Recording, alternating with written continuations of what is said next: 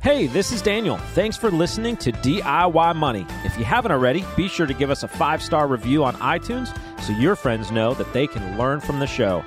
Now, enjoy the show. Welcome back, ladies and gentlemen. You're listening to another edition of D I Y Money. D I Y Money. Hey, if you, I'm going to say this multiple shows, so just get used to it, Daniel. But if you missed the last show, uh, I hit my goal, broke one forty. What? I'll be surprised every time. Bravo! Okay, I appreciate that. It's actually uh, really impressive. It's thank up one forty. You. I mean, that, that means a lot. The last I used time, to be a runner, and it that's... Yeah. Flying. The last time, you know, age is a number. I'm forty-five, and I almost broke one forty when I was thirty-nine years old. I ran a one forty twenty something, and I attribute the elements of the course quite candidly. I turned the corner. The Virginia Beach claim to fame is that the last mile you run on the boardwalk along the beach. And so I turned the corner. I was well on pace, except the wind was in my face, thirty-five, forty miles an hour. I don't know, I'm making something up, but it was a lot. It was enough to slow me down considerably. I was so angry. I couldn't, just couldn't get the mileage, the, the pace. I couldn't keep it up, and I didn't get there. This time, we did something unique. We got to our um, Airbnb early, and we couldn't check in, and so we drove the course. And I am so glad we did, because we learned that mile six to eight and a half was uphill. And I had seen the topography. You know, they do the map and they show you. And I had seen that. And I was like, eh, what's one hundred feet? Like, that's not a big deal. Like, who cares about that? Except it's over a two-and-a-half-mile stretch. So it's a very long, steady climb. Mm-hmm. And so when we went out, in my mind, I, I mean, I thought to myself, right or wrong, thankfully it was right. I thought, okay, I'm going to have to start out faster than my seven thirty pace to bank some time, because I'm not running seven thirties up those up that hill. It's just not happening. And so when we when that thing went off, I ran. I mean, I ran a seven oh five. I ran a seven. One I clocked below sevens. My poor buddy, he thought I was going to lose my mind. He thought I was no no way. You start too fast, because you know how it is. You start mm-hmm. too fast, you'd bonk. But I did that to bank time. And going up those hills, I got back, you know, seven forty-five, seven fifty, and I had enough. It was awesome. So it sounds like you're saying plan ahead. Execute your plan. Wow. And be willing to be flexible. Wow. Yes, that's exactly what I'm saying. That's exactly precisely what I'm saying, very similar to finances. We often correlate the two because the disciplined approach, planning, you know, work your plan, plan your work. Wait, plan your work and work your plan, right? Uh, and that's what I did. So, yes, it was exciting to hit that goal, uh, and I will continue to talk about that. So you're going to have to deal with that. But we got to, what's going on in your world? I'm I'm I've been selfish and angry, and I just got to stop. I haven't had stop. my coffee yet today, so no coffee. I'm ready for this? It's nine eighteen. Yeah, I usually have my first cup about nine thirty. Wow, that's mid morning. Mid morning. So I mean, I'm up at three thirty or four. That is not true. We'd sit here and do these podcasts, well, and you roll up with your coffee and your water, on and Thursday, now you have neither. We do it at ten. And oh, today we do? We're doing it at nine. I don't know you anymore. You're going down a path I can't follow. Have you tried that matcha green thing? I see those advertisements like, I used to drink tea? coffee, now I drink this, and it's a green extract thingy-wingy. Uh, I mean, I've had matcha tea before, but no, I don't regularly have that. Yeah. I'll have black tea or something, but... Interesting. Okay. Um, all right, we got a question from David. David, what do you got? D I Y! Hey, guys, it's David from Michigan. My wife and I are in our mid-thirties with four young kids, and we've been wanting to do a really significant addition to our home. We're on a unique property that we intend to live on forever and someday pass on to our kids. Our current home is comfortable, but we could use more space. We figured that while we're all young and think we can afford it, we'd go ahead and complete our dream home so we can enjoy it for years to come. We're sitting on a lot of cash, some from savings, but the majority from a recent refinance. But the problem we've run into is the high cost of building is putting us well over our ideal budget, but we'd prefer not to downsize the project. So to cover the shortfall in cash, we're trying to decide if we should liquidate some of our taxable accounts, open a HELOC, or hold off on the project entirely until we build more cash. I have a solid income that allows for good cash flow, my wife stays home, and we have no other debt. I would consider our net worth to be well above average for our age, but we do have big goals that we want to stay on track for, like paying for college, weddings, and a portfolio that will outlive us. I want to make the smart move for our family. What should we do? So I would have loved to have known the variance in the change of building cost. Are we talking five thousand dollars out of budget? Are we talking fifty thousand dollars out of budget? Uh, I think my answer might change depending upon the dollar amount. Dollar amount or percentage? Uh, dollar amount. Okay. Because that'd be the size of debt that he would need to acquire, or the time. You know, it might mm-hmm. take him years to save another fifty thousand dollars and, you know, sure. et cetera. As opposed to five thousand dollars, you know, whatever. Just put it on a, you know, HELOC and get it done. So, I mean, but stop interrupting. Let me get there. All right. Um, first of all, personally speaking, I, I could be wrong on this. I've been wrong on a lot of things. But while I do believe housing prices, autos, et cetera, are going to come down, I don't necessarily see construction costs, building, uh, you know, I think that'll be very sticky for a long time. And I think it's because the economy is still relatively good, and we're going to see a movement away from, you know, house hopping and into remodeling and fixing up, et cetera. That's why in difficult economies, you often see companies like Napa Auto Parts, which is General Parts Company, or O'Reilly, or even, and I'm surprised that they're trading with the home builders right now, but stocks like Home Depot and Lowe's, they relatively do they do relatively well because, again, you have a situation where not everybody is now upsizing their car or trading that in. They're keeping it, and they're ultimately, you know, fixing it up, et cetera. Same goes for the house. So the idea that waiting for construction costs or the price of a remodel to come down, I think you're going to be waiting a very, very long time. So I think that, to me personally, it sounds like with all that you've done, et cetera, waiting, you know, that's not going to be an option. So I don't think that's a great option. So it boils down to, again, the dollar amount. And the reason I say the dollar amount is, let's say on a monthly basis you're socking fifteen hundred dollars away into the taxable accounts, and you know you've estimated that it's fifteen thousand dollars extra. The question I would have for you is, are you okay waiting ten months? Y- you know, now again, if it's twenty-four months, if it's thirty-six months, whatever that is based on your margin, then that's a little, you know, That's a, that again, that's a personal preference, so I'd love to have known that, but it's okay.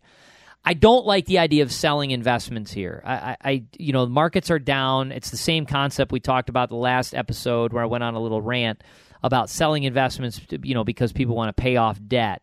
Uh, I don't like that because, again, you shouldn't have gotten into the investments if that was going to be, you know, your your strategy when the markets are down. We're going to go through down markets. It's as simple as that.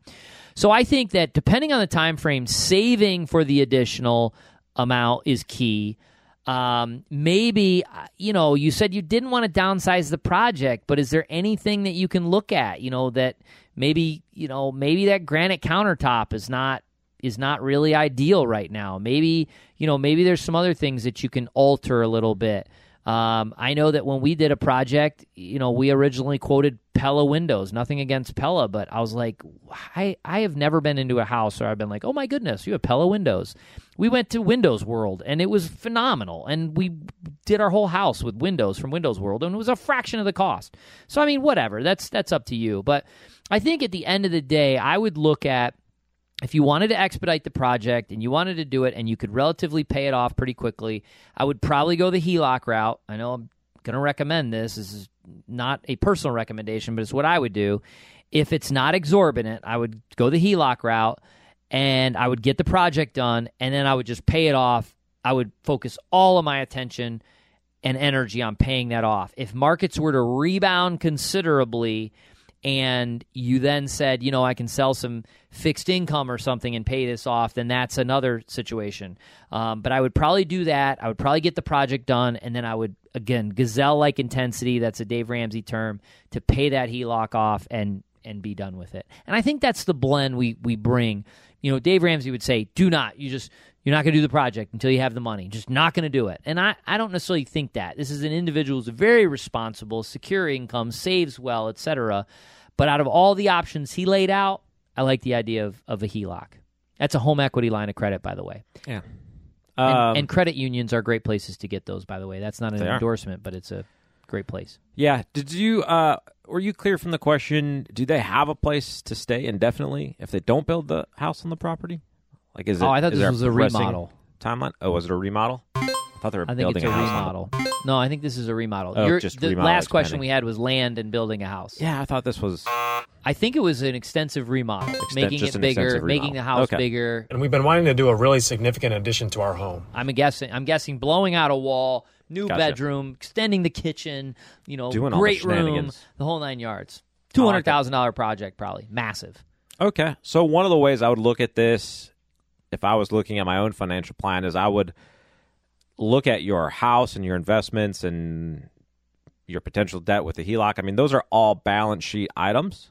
And you have to choose whether or not uh, they are lining up with the goals that you set out in your plan. So if one of the big goals in your plan is to have an, a house that looks like whatever, or that you can live in and it feels like whatever you want it to be, uh, and that is one of your goals, you have to balance that goal with the educational goals, retirement goals, et cetera, and you have to align your balance sheet with that. What I mean by that is, if you're doing the remodel, you're increasing the size or the value or the whatever, the the amount of the house on your balance sheet.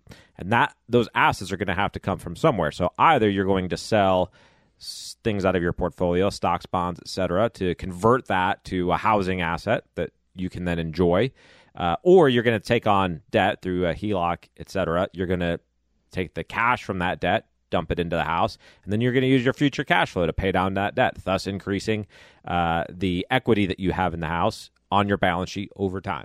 So these are really just balance sheet decisions within the scope of your plan. You have to decide what makes the most sense for you. Obviously, uh, stocks are down here from where they were earlier in the year. Bonds are as well. So, you know, investments overall have, have pulled back. It's probably not the best time if you're looking sort of historically and long-term to sell those assets, but I think you have to make a personal decision of what lines up with your timeline in that respect. So uh, if for your goals it, it makes sense to do that now, then uh, maybe it does. It's not the most prudent in this market environment, especially if you can get a home equity line of credit uh, at a reasonable rate. Keep in mind, if you're getting a home equity line of credit at a six, seven, eight percent rate, what you're effectively doing is maintaining those investments on margin to some extent. Mm-hmm. So you're you're taking out a, say, seven percent H E L O C, you're keeping those investments in the market. If they go up, great, then you can utilize some of those gains or your cash flow from income to pay down that H E L O C. But if they go down, then you kick yourself and you still have that that debt payment going forward. David never mentioned anything about an emergency fund. Uh, again, I, I think there's an element here. It's all about disciplined approach to sort of replenishing whatever it is that you do, mm-hmm. uh, knowing that a storm could come. So you might not want to incur any debt whatsoever. Let's say you have a large emergency fund. At minimum, you, you open the H E L O C. It doesn't cost you anything to open or maintain a H E L O C, or at least it shouldn't, depending on where you're at. I, I've never seen anybody that it ch- costs. But you could then turn around and use emergency fund.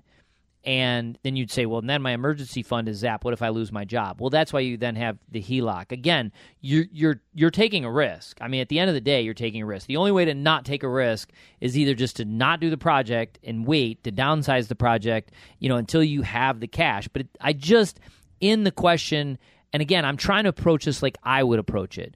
You a reasonable level of risk, assuming you've, you know, looked at your contingencies and looked at the options and you know your job and the job market, et cetera, is sometimes okay. I mean, I've I've bought commercial property using a H E L O C before and then refinanced the commercial property on its own fixed rate.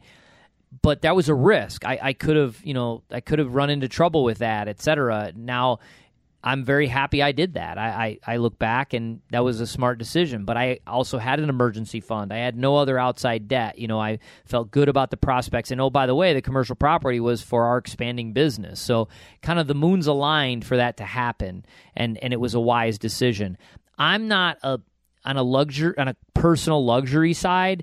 The only reason we're in the house we're in now, we always wanted to upsize and, and kind of get our dream home, if you will. But I wasn't going to just do it. I had to get a deal. I, I'm a deal guy at the end of the day like that. So I ended up getting a, a, a unbelievable deal. I mean, just it's amazing. Uh, and so, but I wouldn't have done it if I didn't get that. So, and I think Daniel's in the same boat. I, I don't think he would act on that. So, it's hard for me to, you know, think about a major renovation just from a personal standpoint, because I don't think I would do that unless I really had the money. But it sounds like you you want to want to do it. So that that would be my two cents on how to how to move forward with that. Anything else to add? Yeah, Daniel? But it sounds like there may be money in those taxable accounts that they can move over. So if they feel confident that they can replenish those, but you to do meet that their here, other goals, sell that here. Uh, it would be a personal. I mean, if the time was right for the family, and if that was the goal that they wanted to focus on this year, and then they had a plan to accomplish their other goals, uh, I might. Yeah, yeah. I mean, it it, it comes down to pers- you're tr- you're again you're transferring assets from your your investments over to a lifestyle asset, and if, if that's the goal that you wanted to achieve this year, uh, then maybe it's worthwhile for them to do it. Uh, Talk would to your I advisor. Personally do it? Yeah, I don't. I don't know. It depends. There's a lot of other sure. you know facets that sure. go into that. I think that was so. a great question, though. I appreciate that. And again, just another another example on how the times have changed, and now the, the topics and the conversations are quite a bit different. So, uh, planning is is uh, important through and through, regardless of the positive markets, negative markets, interest rates, et cetera. So, again, we really appreciate that question, David. Oh yeah. David. Yay. We'll send you a twenty-five dollars Amazon gift card. And remember, friends, the secret to wealth is pretty simple. Live on less than you make, invest the rest, and do so for a very long time. Make it a great one.